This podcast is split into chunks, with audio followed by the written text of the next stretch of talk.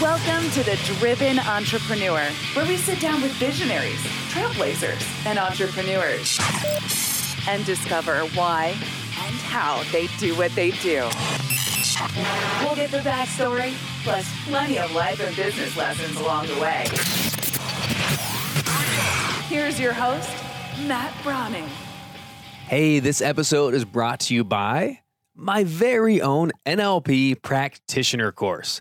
I've been teaching neuro linguistic programming or NLP for nearly 15 years. It is the most powerful tool for communication on the planet, and it can be yours today. For a very limited time, I'm giving away my entire NLP course workbook for free. Go to nlpwithmatt.com. All the patterns, all the tools, and the techniques of NLP in the complete course workbook, the same one that we use to teach our live certification classes, yours free. NLPwithmatt.com. Get it today. Let's get back to the show. Hey, what's going on, my friends? Welcome back to the Driven Entrepreneur. It's Matt Browning, and it's another beautiful day. It really is. I'm looking out, and I am just excited to get out and and enjoy the day uh, because I have the freedom to do that. Because I'm a business owner. You're a business owner. You're about to be a business owner. You're striving to be a business owner. That's why you listen to this. And one of the things that I have actually struggled with a lot in my career, and I've been you know, still self employed since I was 20, 21 years old. So coming up on 20 years. And you know, I've started a fair amount of businesses. I've grown a fair amount of businesses. I've made a lot of money. I made a bit of impact. The problem I've always faced for myself is the maturity side of business. Do you know what I mean? Like getting to the point where you break beyond the first five, 10 employees, beyond the seven figure mark, and really something sustainable that can go towards growth in a big, big way and even eventually sailing, uh, automating, putting the CEO in place, and that kind of thing. So today I, I want to talk about the mature side of business and how you, wherever you are, can move in that direction even from day one. My guest this week is uh, someone I'm so excited to sit down with, Terry Lammers. Now, Terry grew up watching his parents run a fuel and lubricants company in, in the industry. And back in the early 90s, he became a full time employee, which is pretty fun when you see a family run business that way. Then he took over as president of the company. And in an 18 year span, Terry took the business uh, to purchasing 11 different companies. And we'll talk about that a little bit. And he grew the family business from 750,000 in sales to over 40 million. Yeah, that's right. $40 million when the company was sold back in 2010. Um, he's also now a co founder and a managing member of Innovative Business Advisors, where he's helping people tap into financial expertise. A lot of hands on business experience, and really how to guide business owners that are interested in buying as well as current business owners how to sell their enterprises. So I'm excited to get into that in a really in depth uh, experience. His new book is out. Uh, you don't know what you don't know. Understanding and looking at the in depth process of buying, growing, and eventually selling businesses. Terry, how are you doing, my friend? I am fantastic. Great to be on. Thanks, Matt. Buddy, I am. Uh, I've been looking forward to this for a while. We were going to have this, I think, a few months back, and today's the day. So I want to jump right in with you. Um, I find it really interesting when I hear stories about people who have grown up in a family business now, my dad had a family business, but I never got involved in it. He was refining silver. Some of the people have heard that story. When you were growing up younger, well, first off, when did the family business start? How old were you? Was it always going on? Or do you remember when dad or mom and dad jumped into this thing? What was that like as kind of as the business side as a kid and family? Yeah, so the company was actually founded in like 1920, and it's amazing. I have the first um, uh, financial statements from the company. But my dad uh, went to Vietnam and he came out and you know had a job, needed a job, and and he he started working for the company and he eventually bought it like around 1975.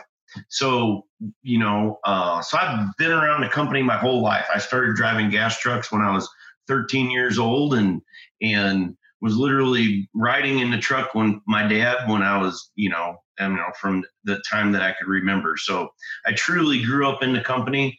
Um, you know, it was never, you know, it was never nothing elite. Just always that that um, middle of the road family, you know, and and it was kind of crazy when I came back in 1991. I jokingly tell people it was me, my mom and dad. We had two trucks, and it was a good day if they both started. So trust me, I've seen the struggles and and my starting salary was zero. My dad made my car payment, and I took my spending money out of the petty cash. And how old are you in 1991 when you come back and say, "Hey, I'm officially going to work in this family business"? 21. 21 years old. Okay, so kind of crazy. Like, yeah, I was laughing when you said you've been uh, self-employed since you was 20 or 21. It's like I bought my first business and took the company over when I was 21 because of the banking situation that my dad was in. Uh, I started a new company called TriCounty Petroleum, and we we merged my dad's company in with my company and you know we, we took off from there. We had the opportunity to buy another company um, wait look, can, I, can i back up just for a second? Because i think yeah. that's really interesting. Um, there's more than one way to do this. So first off in the beginning you said that this company's been around for 55 years roughly mm-hmm. and your dad had the opportunity to buy in. Was he an employee of the company he was an employee and he eventually bought it. And he eventually bought it. Okay. And then you come in and it didn't make sense to grow as is because of what a financial structure. And I don't need all the details for it, but anything you want to share about why would you not grow it? Why instead are you say, hey, I'm going to start my own fresh gas company and then purchase or merge or just bring this one on? It's a very interesting story. Um, have you heard? Does, does everybody in your audience should know what a UCC filing is? Tell us what that is. Universal Commercial Code. So when you when you borrow money from a bank, you are very likely going to sign, or it's going to be included in the documents in that fine detail that you don't even know, a UCC filing. That means the bank has a lien on your assets, and that's out there. So we was in a situation where back, if you remember back in the early '90s, interest rates were high and and that's when all of the um, you're you're remember the old two bay gas stations and full service and self service and it was all going to convenience stores and stuff like that. So um, the banks were not wanting to work with oil companies. So that's another thing for your listeners to really think about. Think of the industry that you're in, whether you're in real estate, construction, or whatever. Do you have a bank that wants to work with you? Well, back in the early 90s, working with an oil company was not you know was not on their list of preferred customers. So this bank didn't want to work with my dad. So uh, because the interest rates were really high this is another great point for people to think about. He was making like double triple payments on all of his loans but he never saved any cash so then all of a sudden he was the one with a that two bay gas station with a leaking underground storage tank, and and the banker told him that he could rebuild it. So he shut it down to rebuild it. And honestly, God, this true story. The banker committed suicide. Oh my gosh. Yes. So farming was bad in those days, and and he literally went home at noon and committed suicide. And the new person that came into the bank said, "No, we're not going to lend you the money because your sales are down." Well, yeah, the sales are down because he closed, you know, he closed a third of his business. So we had the opportunity to buy another company, and I knew from my I had the financial background, and I knew if we bought this company, you know, we would be back in the black, so to speak. So, but because of that, back to that UCC filing, if my dad, the guy was willing to sell the company contract for deed or an earnout situation. But if my dad bought it, the bank has a blanket UCC loan or yes. UCC filing on the company. So whatever he acquires, they automatically have their hands on. So those assets become encumbered as well, current yeah. and future, which is yeah. a huge thing. Guys, you need to know that too. Like even today, if yeah. you're looking at the SBA, a lot of SBA loans, depending on the size, they're going to be cross collateralized, or you're talking about the UCC filing. So it's not just your property; it's also the the business, and it's real property, and it's it's a lot more. So, and we don't run into that a lot in the small business side of things, but depending on what the industry is, for sure. Well, you do, but people don't really realize right. th- that they that they signed that agreement. So those are the sneaky things when you go up to sell something, and the the bank or somebody comes back and says, "Hey, there's this lien on your property," and you're like, "What? Yeah, that's that UCC filing." So so I started the company. I started a, a new company and uh, we was able we was able to avoid that, and that kind of forced the bank's hand to, you know, renegotiate the notes because you know he had paid down that debt, but if, if they refinanced it, it would be we would be just fine. So that kind of forced our hand to do that. I don't know. That's kind of a long story, but that's why we started a new company. Merged. Hey man, that's really good. So now you're coming in going, hey bank, uh, you know, here's a new company. We're going to acquire this other one, and you have a deed on it. Do you want to get your money back? Are you willing to refinance and work that? That's pretty cool. So you get started, um, really running the same kind of business, and your sales are in that range of 750. And I'm getting the impression that is it just one gas station, or are you doing other products at that point? So back, we had two and four thousand gallon trucks that we delivered fuel to people. So our ah. customers were. Man, my dad had a gas station back in the day, but as it grew, we delivered fuel to farmers, excavators, construction companies, manufacturing, stuff like that. So you know, it wasn't a gas station where you come and get you know fill your car up. We delivered fuel in 500, 2,500 gallon tanks. So, so, so when you look at a business like that, and again, I'm assuming most most of you listening aren't running fuel distribution company. So what we want to talk about, of course, and some of you might be, and you're like, yes, this is my episode. but what we want to talk about, Terry, is kind of the principles behind that that are going to be universal for different companies. So when you're running, you're running a distribution company. Um, when you look at wanting to grow, was there a certain moment when you see what you're doing? And I, I think I've seen myself in this issue where I'm busy, I want to grow, but I'm busy just kind of putting out fires, you know if i have a muffin shop it's like i want to open up a new shop but i got customers in line my person's sick i'm just trying to get muffins in the customer's hands did you have a point where you you had to make a definitive decision to change from just servicing what you're doing to really taking a chunk of time out to grow yeah, uh, absolutely. Because you know, when I started out, I was driving the gas truck. Me and my dad were both driving a gas truck, and then we purchased this company, and it was still just the two of us and then we purchased another company and there was three of us and then you get to the point where i'm not driving the gas truck i'm managing the other drivers and kind of being a dispatcher. And then you get to a point where you we bought a couple more companies and now i have a dispatcher. Right. And at the end at the end i had three operations managers a you know a, a, an office manager and I didn't really have anything to do with the ongoing daily operations of the business. I was out looking to buy other businesses and consequently got bought, you know, but but to get from the point where you're the doer to where you know you're truly on top of your business and the leader man that is a long difficult process oh i was hoping you had like a quick tip that we could just become that no Oh, well, I think, that, yeah, years of experience. But the quick tip is you you have got to get to the point where you realize that you're going to be a leader and not a doer, and that you, you there. I mean, because you're you know as your company goes up, you're going to hit a plateau for a little bit where you have to take yourself out of the company to be the leader and hire somebody to do what you was doing. So it's going to affect the income of the company. But you know, for me, I, I am a big fan of growing by acquisition. And for anybody out there right now with the baby boomers retiring, oh my God.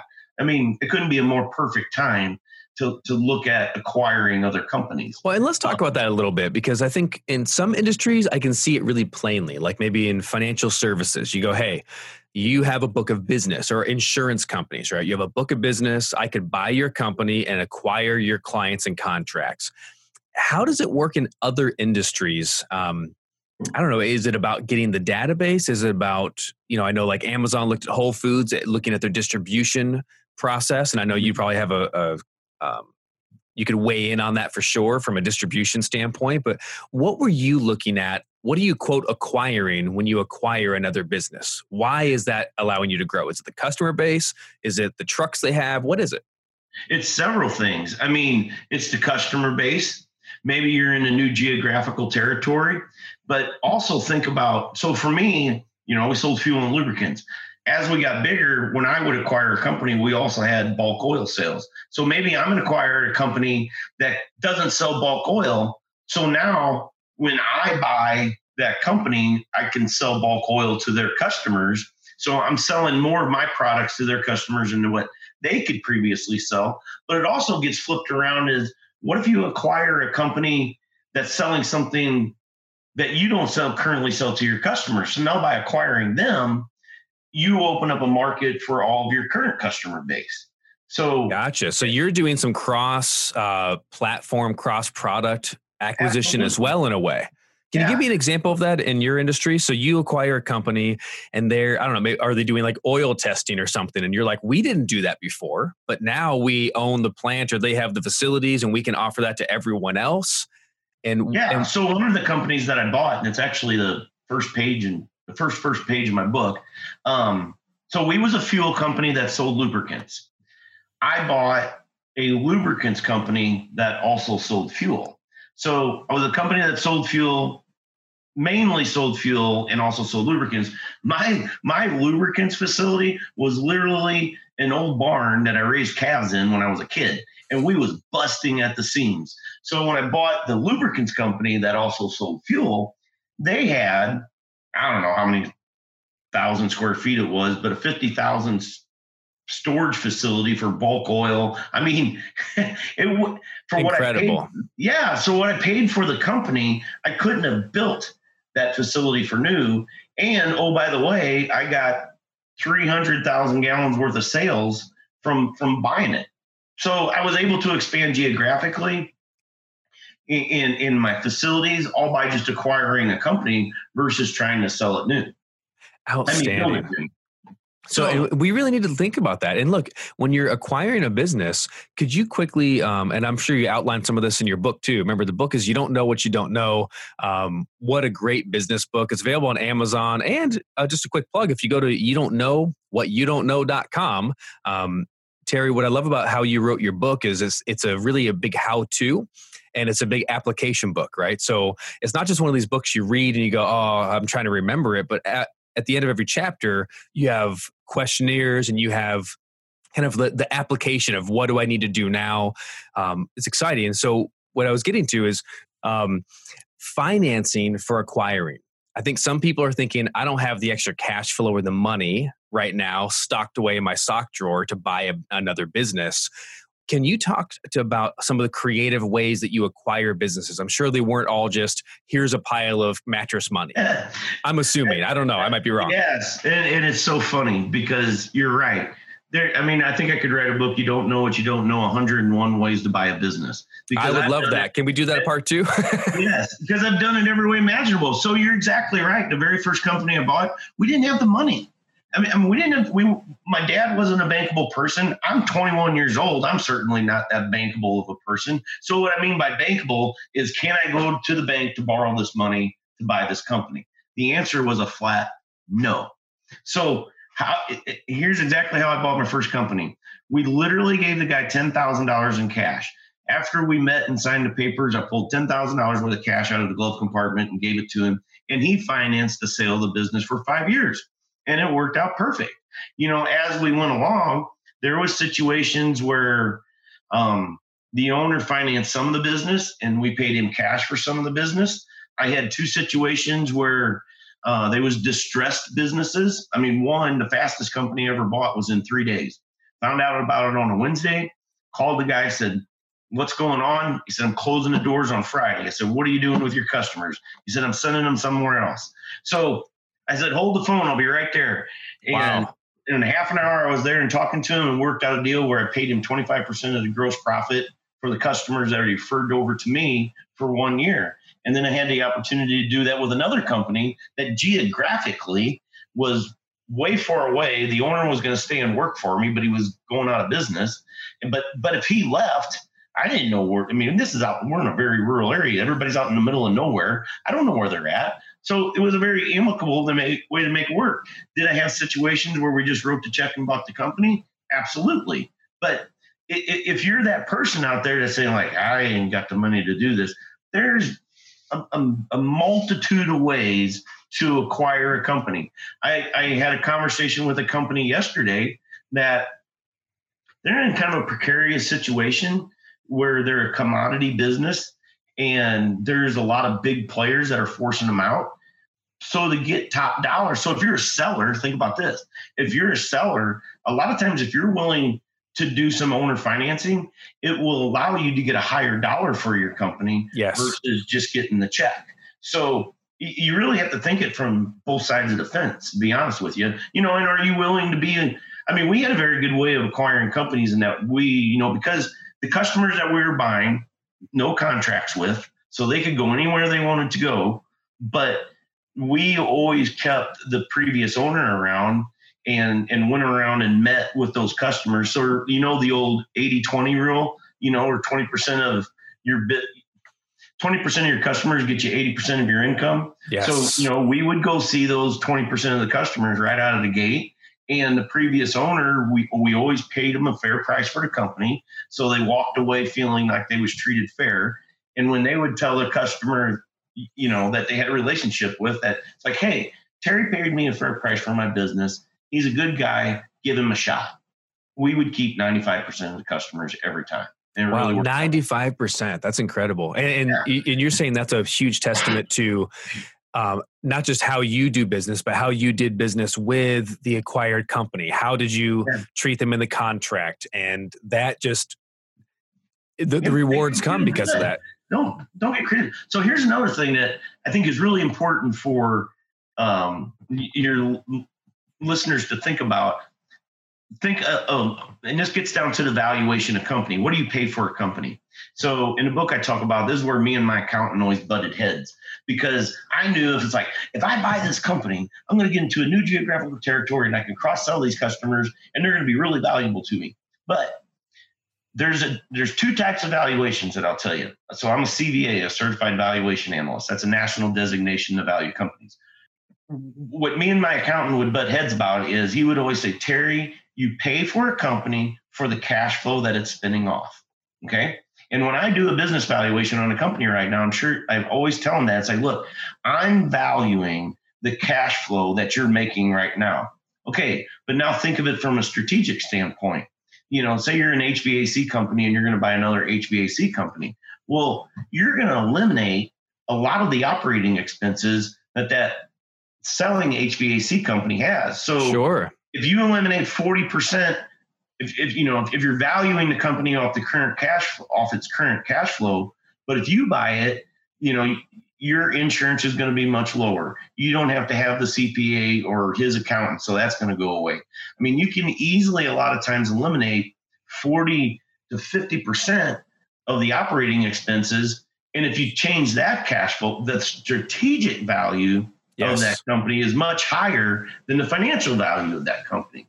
And that's where growing by acquisition can really be just a super way to grow the company. So if you're really good at structuring your own business and your own policies and procedures, you know, you have a great ops manager, you have a great COO in place, or you are that person you can look like you said in the HVAC uh, industry. You can look at another office and go, I don't need a, a, second office manager. We don't need two offices for sales. We can have all the sales route through one office, and then expenses cut. So you're not so much. I love that. So when you first started saying that, I was thinking about like potential value, meaning I'm a strategic guy, so I think how could I excuse me how could i raise sales how could i go to a new market but that's different that's like potential growth what you're talking about a strategic valuation, which is on day one or day 90 or whatever it is, how can I instantly change the net profits for the business and you know what it's worth? Will you still go in and offer them prices according to where they are now? Or do you kind of take that strategic value into consideration and give them sometimes a quote, uh, over asking price to be extra fair and oh. they're really excited, but you know you're still getting a sweet deal. Can you kind of talk about how do you come in on pricing? Man, you're touching my buttons. Oh, ooh, I like touching the buttons, buddy. Break this, what, what chapter is that in? so I talk about a story in the book where I had two offices. Well, I at the end of the day, I had four offices and five bulk plants, but at the time I had two offices 30 miles apart. And there's a little town in between us with a guy that ran an oil company. He was a one person operator. I call it a one horse show, but he had a bulk plant. That is a bulk storage facility. In my opinion, from a financial valuation, he wanted about $100,000 more than what the company was worth. Right. But the last thing I wanted in the world was a competitor to come in and buy that bulk plant and be able to expand that territory and, and, and you know and be a threat to the high customer concentration rate that I had. So I talk about it's like, so did I pay him a hundred thousand dollars more than what the company was worth financially? And the answer is heck yes. And I tore down his bulk plant and nobody was ever going to build another one there. And we kept 95% of the customers. So then think about it. He was a one person operation. So from again, to go back to our previous, from a financial perspective, it was $100,000 too much. From a strategic pr- perspective, I mean, eliminated literally with this guy 90% of his operating expenses. So literally his gross profit fell straight to my bottom line. So he got $100,000 more than his company was probably worth. But was it worth for me to pay that? The, the answer is unequivocally yes, because I eliminated a competitor and I kept another competitor from coming into the territory that might, you know, be more sophisticated and try and take customers away from me. I'll tell you, you got me thinking. That's for sure. Um, as we as we kind of wind down here, I can't believe how quickly time goes in these shows. Um, I would love to just continue this for another couple hours with you because I'm excited, man. I want to start acquiring businesses. Goodness sakes, what do you have advice for someone who like I look at my so I'm in more of a consulting, I'm in media, I'm in training, coaching. I do a lot of different areas of that in business. For me, I don't see my business industry as very acquirable, if that's a good word, mm-hmm.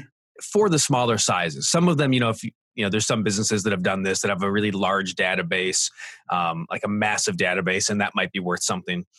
Do you have advice for someone who wants to maybe jump industries? You know, because I think on one side I can get excited about the conversation and go, hey, maybe I should buy a laundromat. And then a guy like Terry might come out and say, What do you know about running laundromats? Don't touch it. Or, Hey, you should go in and learn and you can do this. How do you kind of get, have you ever gotten from your industry to a slightly different industry? Or do you stay in your lane because that's the smartest strategy? What Kind of what's your take so, on that in general? After I sold the oil company, um, I bought with a partner a property management company. So okay, that's different. Yeah, 110% different. So right out of the gate, I knew how to buy oil companies. I know how to look at trucks. I know how to look at facilities. I understand it. I don't know nothing about a property management company. And we made a lot of due diligence errors. My partner owned a real estate company and he knew how to run a real estate company or property management because he did that also, but he never bought a company. So he didn't know what due diligence questions to ask. So what happened was we buy the company, the computers are shot, the phone system's shot, Nobody's gotten a raise in the past five years. So they all got their hand out right out of the gate. And there was just a lot of things that we missed on the due diligence side of that acquisition. So when you talk about staying in your lane, that is something where you have to be very careful. If you're jumping into something that you've never done before, eh, be aware, you know, especially if you're buying the company, you, you know, what what are the due diligence questions and I need to be asking when I'm buying that company? Because you know, we talked about the financial value of a company, but we also coach in our program, you know, what are the non financial things that could really affect the value or sellability of the company? And those are the things that really can come back and bite you. Um, so you got to be very careful that. The other thing that I would tell you is if you do want to switch lanes or no matter what you do, and in, a way where I'm, I'm in the same boat as you, are you building a company that has recurring revenue? So think about again, not to give a cheap plug to the book, but there's a chapter in the book about building value in the company and what makes it valuable. The recurring revenue of an aspect of a company will always get you more value and always be you got to get it to where you're not it you know? You have a management team behind you. And that's a big deal. We have a company listed right now that should easily fetch six million dollars but the owner of the company is literally integrally involved in it and we're having a problem selling it because without him the company doesn't exist right and oh makes perfect sense hey terry so you, you, this book is uh is pretty darn amazing here. Uh, again, it's what you, you you don't know what you don't know, and you can find out more at you don't know what you don't know.com. Um, Terry, how can people follow you, find out a little more about you, and what do you want to tell them about the book? This is your time to plug, man. I, uh, I really, really, I, I, can't encourage you enough to align yourself with Terry Lammers here and learn, get under his learning tree. It's not very often you find a guy like this that's been in, in multiple industries for as long as he has. So, Terry, how do we find out more about you and what do you want us to know? Yeah, so I'm, I'm honored to tell you that the book was listed by Forbes magazine last year as a top 10 business book to read. So I should have started um, with that, man. I didn't I didn't see that accolade. That's amazing. You're killing me, Smalls. Come on. Carry so, on. No, all the I mean all the regular social media stuff. You know, you can easily find me on LinkedIn. Um, the website for the book is you don't know what you don't know.com. Um, our website for innovative is innovative BA. And so the name of the company is Innovative Business Advisors. Uh, our website's innovativeba.com. Boy, you are an innovative BA, my friend. Yeah. So click on the media tab. There's tons of podcasts and speaking and articles I've written and stuff like that. My partner, Steve Denny, is amazing also. Um, it's really cool. I love our coaching program. Uh, we call it uh, Chief Everything Officer to Chief Executive Officer, so CEO to CEO.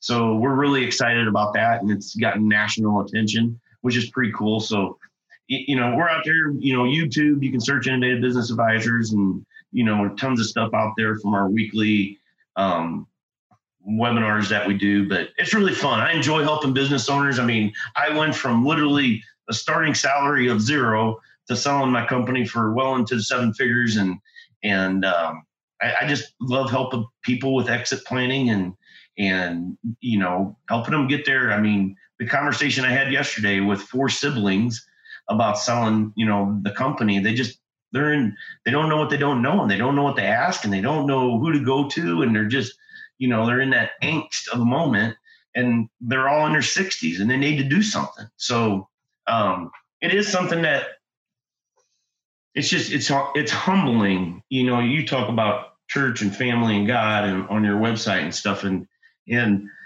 I'm a true believer in all that and it, it almost makes me choke up because you just you see people get in situations where it's like oh my god they could have captured the world and done so much to help other people. But because they stuck their head in the sand i call it the ostrich syndrome you, you know and it, it squandered the whole company and they really could have done some some better things with it. And when you read the book, you don't know what you don't know, and you connect with Terry Lammers uh, at Innovative Business Advisors, you can finally figure out what you don't know. And just in this short conversation, my friend, I've learned a lot of things that I didn't know. Um, and I'm excited, man. I'm excited for the future. I'm excited to start looking at acquisitions, perhaps. I'm excited about uh, becoming a CEO, not just a CEO. Did y'all catch that? Go from chief everything officer to chief executive officer. And a lot of us, you know, startups and entrepreneurs call ourselves CEOs and we don't mean it. yeah. I'm not really the CEO. I'm just the I'm the labor and I'm everything else. So Terry, uh, excited to you're going to help us get out and get up and really grow to the next level. Terry, thanks for coming on the show. Uh, you're a legend. I hope to talk to you soon. Thank you, sir. Appreciate it very much. All right, guys, that's the show this week. Driven Entrepreneur, man. Uh, yeah, make sure you follow Terry Lammers. I, I can't, um, I, I, just can't tell you enough uh, that you need someone like this in your life. You need, whether it's just from his books or from podcast interviews and blogs and articles and things he's writing. Uh, Forbes says he's one of the top business books to get. So I believe him. You got to go do that and find out about whether it's acquiring, whether it's becoming a real CEO, whether it's uh, selling your business one day. Uh, he's the guy to help you do it. So make sure you follow that. And hey, follow the show. Uh, you can follow me at Matt Brauning, B R A U N I N G, Brauning. I'm at Matt Brauning on Instagram, Facebook, YouTube, Twitter. I'm not really on Twitter, but check out YouTube, Facebook, Instagram, and um, follow the show and make sure you subscribe, rate, and review if you haven't already. I really mean it. Subscribe because this show comes out every Friday uh, on demand. So if you're listening to this in your cars, you're driving down the road in, in uh, your amazing vehicle, listening on the radio, make sure you head over to any on demand platforms like Apple, Spotify, Stitcher, wherever you get podcasts. And this show also, of course, shows up on demand. You can get it right to your phone. It's free. I get hundreds of back episodes. Everyone's available back to number one. So check it out, The Driven Entrepreneur on Demand. I'll see you next week. In the meantime, stay driven. All right. Bye bye.